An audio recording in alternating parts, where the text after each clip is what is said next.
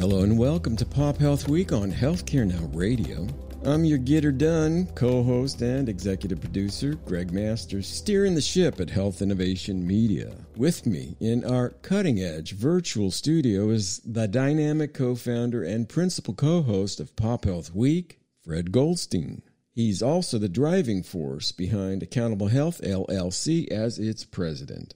Pop Health Week is where the magic happens. It's where industry frontrunners from diverse sectors like payers, providers, patients, vendors, and regulators come together to exchange top notch strategies and insights in population health management. Want to get in touch? Swing by www.popupstudio.productions or give me a shout out on Twitter at Gregg Masters MPH. And remember, that's Gregg with two G's or connect with Fred Goldstein via FS Goldstein on Twitter and www.accountablehealthllc.com.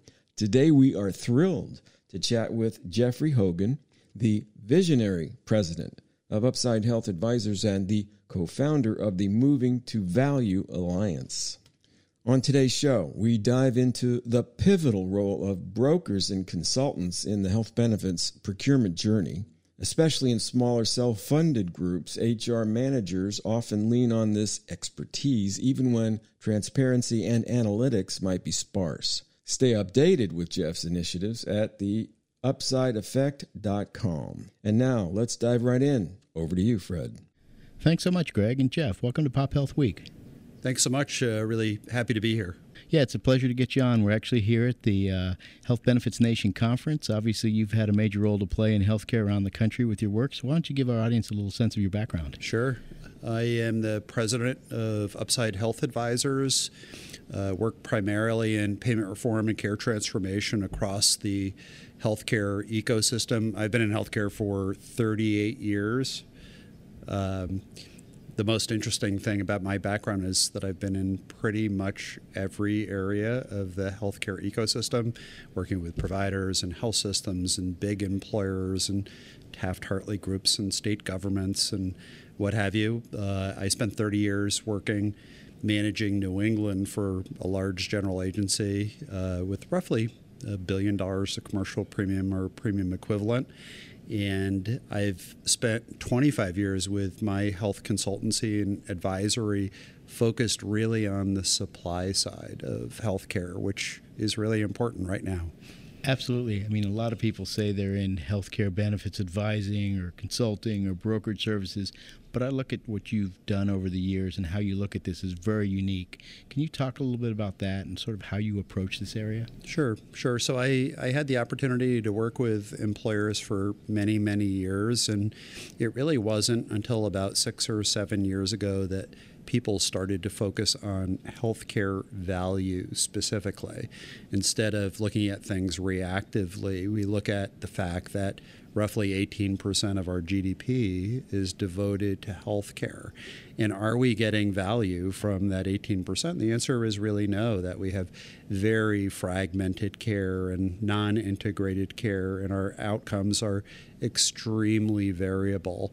So, over the course of the last six or seven years, focusing on the supply side of healthcare in particular and focusing on outcomes and access to care really seems to be important. And particularly now with the Consolidated Appropriations Act of 2021, where we're asking plan fiduciaries to really pay attention and to be accountable for how they spend money on their beneficiaries and their beneficiaries' money this has come to the fore. Uh, so we're we're in our glory right now, finally, uh, kind of fixing this stuff, looking at populations for their specific needs and apportioning the right resources to them. And before we get into uh, some of it more in depth, can you talk a little bit about the CAA and what that actually is and what it means for some of the people in the audience who may not know? Sure. The Consolidated Appropriations Act of 2021 basically imposes new responsibilities on the named fiduciaries for every employer. So it doesn't matter if it's a small group or a middle market group or a large group, there is a named fiduciary who is responsible for how contracts are made and how money is spent out of that plan. It's not dissimilar to the same thing that was imposed about 17 years ago upon retirement plans when we saw tremendous abuses in costs where uh, we apportioned all kinds of ridiculous costs front end, back end, in the middle, all around, and we didn't provide a great product or a solution for beneficiaries. Same thing is occurring now with the Consolidated Appropriations Act. So by the end of this year, employers actually have to attest that they've removed gag clauses from their contracts that prevent them from seeing what they're spending on healthcare services. Imagine that. Most employers don't know what they're spending on health care services, and there's very little accountability. So, CAA demands that they kind of understand this and that they appropriately contract for services on behalf of their beneficiaries. So, plans will have to begin to look at the data that they're getting either through their TPA or whatever and say, hey, we're making wise decisions about that, or we're in trouble potentially? Yeah, this is this is this is the key. Data and analytics is really important, and if we look historically, particularly in the commercial health markets, we know that most employers have really gotten bad analytics on their data. Um, most often, the employer designates the HR director to go out and procure or to buy health services or to buy the health plan. And they, in turn, convey that responsibility to a broker or consultant who receives compensation uh, from uh, health plans and other parties. And, and now, under this new arrangement, the named fiduciary is responsible for getting their data. Imagine that, actually knowing what things cost, what they should cost, and more importantly, what they could cost if they paid attention to it in an accountable fashion. And as I understand it, employees can then say, hey, we think this is not being handled responsibly and do something about that from a legal perspective? Correct, correct. And it's, again, the analogy goes back to retirement plans. We've had 17 years of class action lawsuits for breach of fiduciary duty where plaintiffs' attorneys have acted on behalf of classifications of employees or employee groups or uh, others who feel that their money has not been spent responsibly and go out and create a, a breach of fiduciary uh, duty lawsuit. So there's a lot of experience in this space, and the plaintiffs' attorneys are just salivating for the opportunity in the healthcare space. And um, you know, so along with that, what you've sort of done over the years has been rather innovative. You work with some really large plans from states, et cetera, and I assume as well with smaller plans. What do you really look for? How, what sort of advice are you giving these plans so that they can be successful? Everyone's talking about how they try to do this. We're not making any progress, but you've been able to show some progress in that. What are you doing? Yeah, it's a it's a really uh, good question. You know, even down to the small group level right now, there are products in the marketplace that will furnish employers with data and analytics and utilization and what have you. And there are things that employers can do in their own communities. So we have uh, the RAND Hospital Transparency Report, which will show an employer in a particular geographic area which health systems are charging too much and have bad quality and that there's spending on that. So so being able to get data and analytics in the hands of even the smallest employer seems to inspire them. For most employers that self-fund their, their health plans, we have level funded plans down to 20 lives now in the marketplace the largest fixed cost they have in their plan is for stop loss. And if in fact we can provide them with data and analytics that shows them that they're paying five or six or seven or eight times what they should for those high volume services, uh, knee replacements and hips and shoulders and CABGs and colonoscopies and things like this. If we can show them that they can finance their plans in an appropriate fashion by looking at their data and looking at their analytics, they change their behavior. Uh, they they act in a fiduciary capacity, and actually, what they do is to recapture capital back from their plan that can go to wages and be apportioned otherwise. How difficult is that to do? Everybody talks about it. These brokers come in, they say, hey, we're going to help you get the best plan. This is going to save you money. And then they see the next year their premiums go up and their premiums go up. It's, it's really hard at the beginning. So, most of the commercial health data and analytics companies that are out there in the marketplace do not furnish analytics back to an employer which says this is your biggest problem. They, you're paying this hospital system five or six or seven hundred percent of Medicare with bad quality.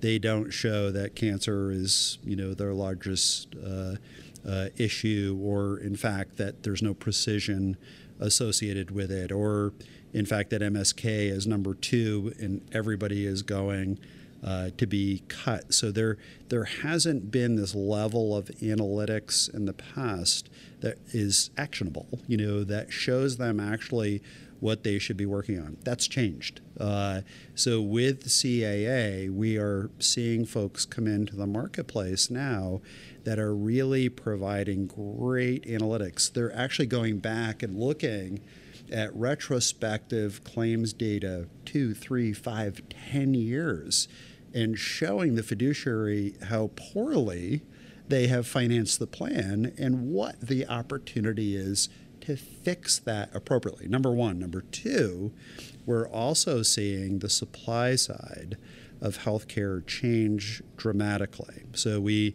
see in the marketplace, and I talked about it today in one of our panels this new tech enabled advanced primary care model come to the fore. And everybody is investing in this. And basically, especially with the Consolidated Appropriations Act, this allows an employer to attribute advanced primary care to their beneficiaries in a capitated total cost of care rubric of accountability for the employers. Why, why is this so important suddenly?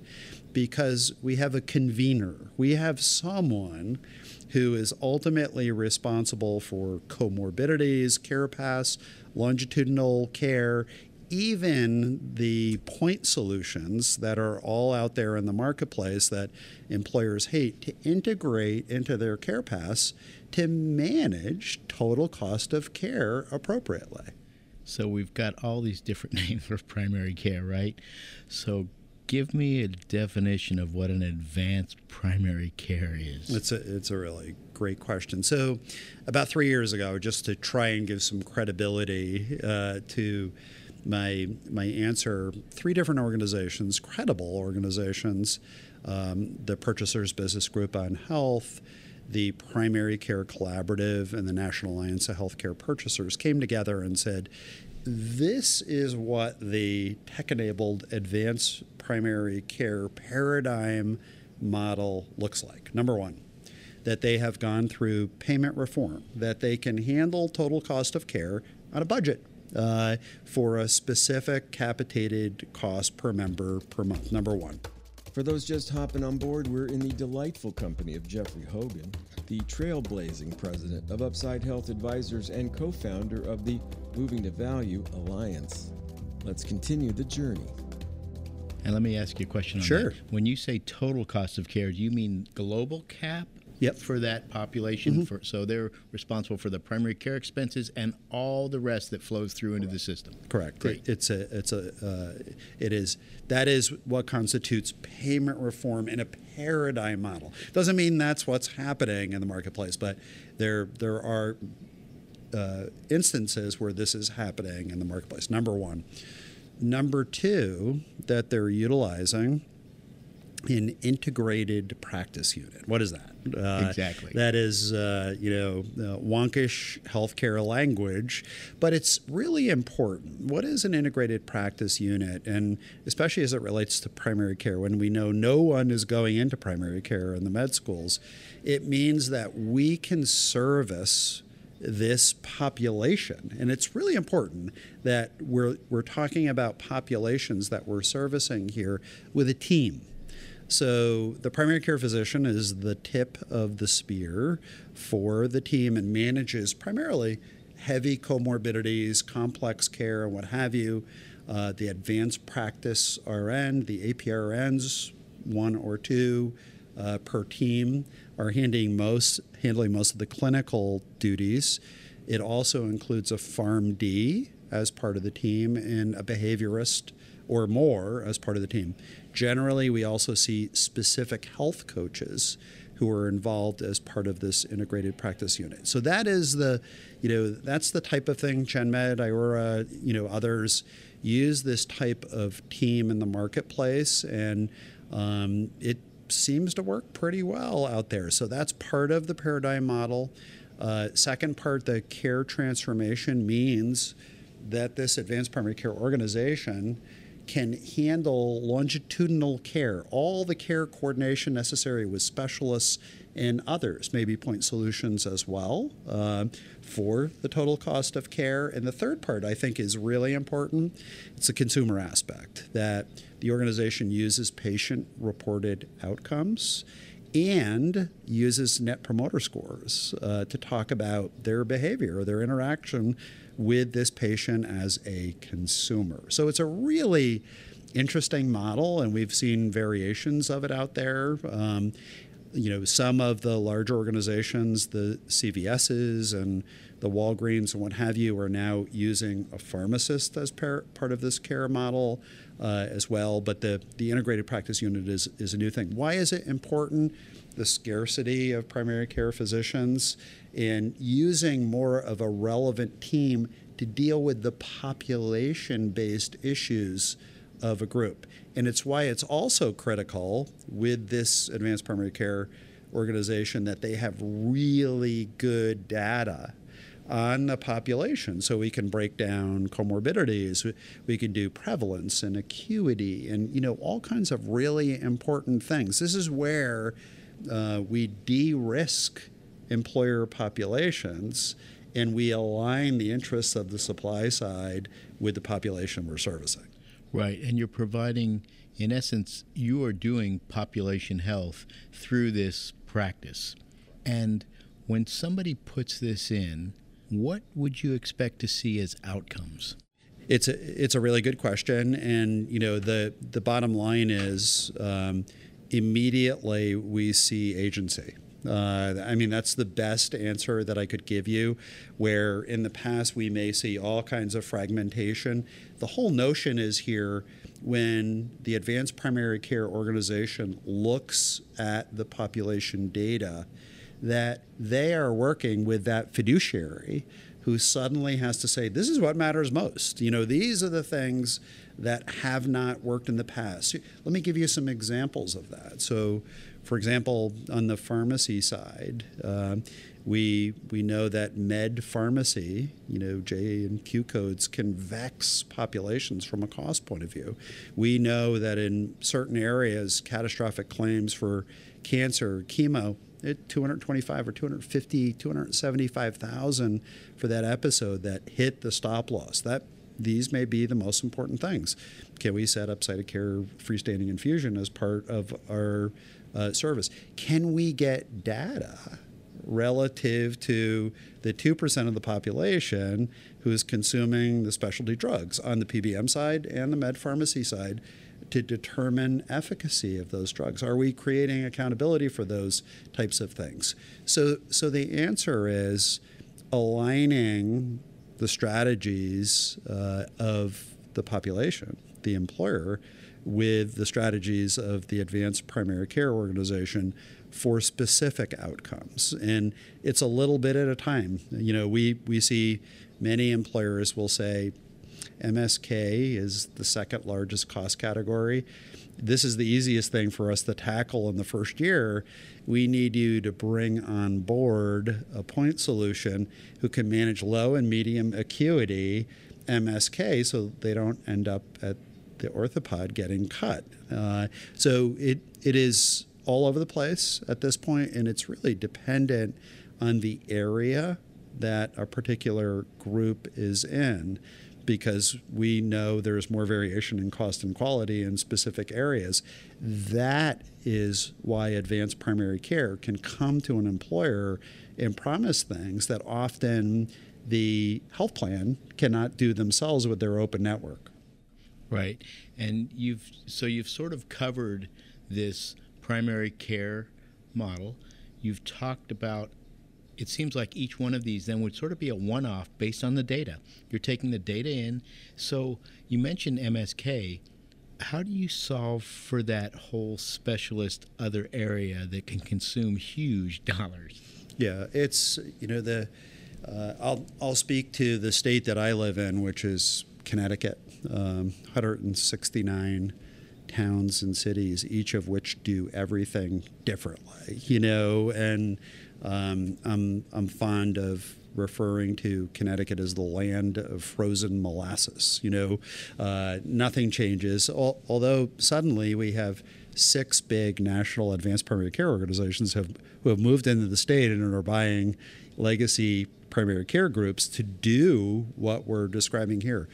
So specifically on MSK, if if we look, often for employers when we look at their population data, MSK is the second cost category after cancer that is hitting their stop loss or considered catastrophic claims. Why? Uh, we have huge variation for arthroplasty. You know, it's a it's easy, and every employer can look at their group, and it's expensive. Um, you know, I have seen in my own state and other states that we've worked in that a knee that should cost $22,500 costs 100 grand. Why? They pay the $22,500 and then they bill for the infection and the complication that costs $75,000. And this is not unusual uh, if, we, if we look at the data.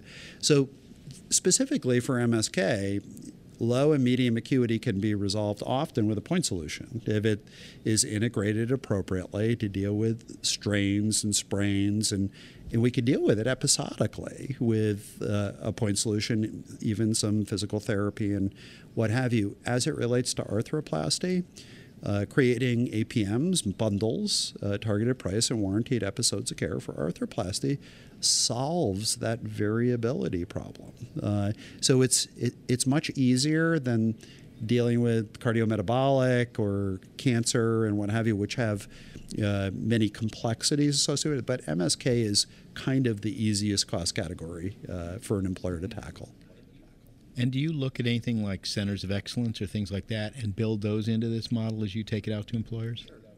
Sure. So uh, the the whole center of excellence concept is is a good one, but we're finding now uh, that we can build nuance into these APMs. So what does that mean? You know, if you look at an organization, which I really like, uh, Carrum Health, who focused on MSK specifically, what do they do?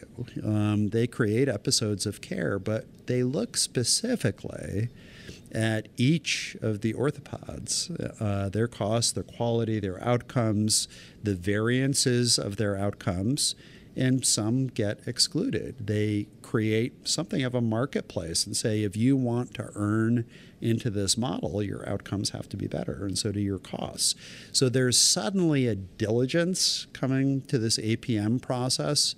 Um, just to give you an example, an underlying uh, example, uh, Professor Porter and Kaplan at Harvard um, started, uh, and I believe it was both of them helped to start this company called Avant Garde Health. And Avant Garde Health will go into a health system and a service line and they'll do an analysis uh, called TDABC, time driven activity based costing, to see exactly the precision of the care path. Every aspect of care that's touch device and the outcome as well to to make sure that the right apportioned resources be, are being brought to it to assure a warranted outcome. So it's pretty cool some of the stuff that's happening out there right now. Mm-hmm. So we've got a few minutes left here. You've talked about the clinical side, the provider side. What about the benefit side? What do you do on that to ensure the quality, utilization, et cetera? How are you playing in that area? Yeah, so so the the benefit side I think is going to be the hardest side. Um, we have for for years and years, as I was describing earlier, we've assigned this procurement uh, process to HR folks, and you know they're really great folks, but they're not necessarily cha- trained in finance or you know risk management or even procurement for that matter. And we've conveyed that duty to brokers who, you know, often are receiving compensation for placing a, a, group with a specific health plan and retaining it there, even if they're not doing a really good job. So this whole process, um, one, is changing, has to change. Why? Because this named fiduciary, who's often the CFO of the company, really doesn't know anything about this either, you know, and they need help. Uh, they need help. So th- the the answer to the question is we'll see. Um, we're we're starting to see some things happen in the marketplace where CFOs, these named fiduciaries, are reaching out to other parties uh, to help them figure out what matters most, what do we have to look at first, um, having a project plan, where are we most exposed. And remember, name, fiduci- fiduciaries have personal liability for, for doing this. So the stakes are really high here uh, right now as it relates to this whole issue. Well, fantastic. We've got about a minute left. What are your thoughts on, as we talk about advanced primary care, and you talk about these folks coming into Connecticut, the whole acquisition of physicians by these VC firms and others? Yeah, I'm glad you I'm glad you asked this question. It's it's a big issue. I work with lots of doctors uh, in health systems and what have you, and I will tell you that most of them right now don't like the owned system at all. You know, physicians got in to uh, this to practice and to have great outcomes and relationships and what have you. And if you look, there's a lot of organizations around the country like Privia and Wellvana and Apollo and what have you that continue to give doctors their agency uh, to practice in the way that they want to practice. They're providing them, importantly, with the data and analytics resources to be able to do many of the things that we just talked about, but they're also giving them quality of life. What does that mean? Instead of having a panel of 2,000 patients, no, by moving to this kind of neat integrated practice unit thing, maybe we can do a panel of six or 800 people. So I will tell you that there is a is a big movement, and I'm actually working with some provider groups, some legacy groups who are trying to align with these national organizations that will continue to give them agency over the practice of medicine. Well, that's fantastic. I mean, a great discussion, Jeff. Thanks so much for joining us. My pleasure. Thanks for having me. And back to you, Gregg. And that is a wrap for today's enlightening episode. A big shout out to our dedicated listeners and a special thanks to Jeffrey Hogan, the dynamic president of Upside Health Advisors and co founder of the Moving to Value Alliance. Stay connected with Jeff's groundbreaking work at www.theupsideeffect.com. If Pop Health Week resonates with you, show some love like our show on your favorite podcast platform, share the goodness, and hit that subscribe button. Catch us live on Healthcare Now Radio weekdays at 5:30 a.m., 1:30 p.m., and 9:30 p.m. Eastern. And for our West Coast buddies, it's 2:30 a.m., 10:30 a.m., and 6:30 p.m. Pacific. From the Heart of Pop Health Week, Fred Goldstein and yours truly, Gregg Masters, we wish you wellness and safety. Until our next rendezvous, take care.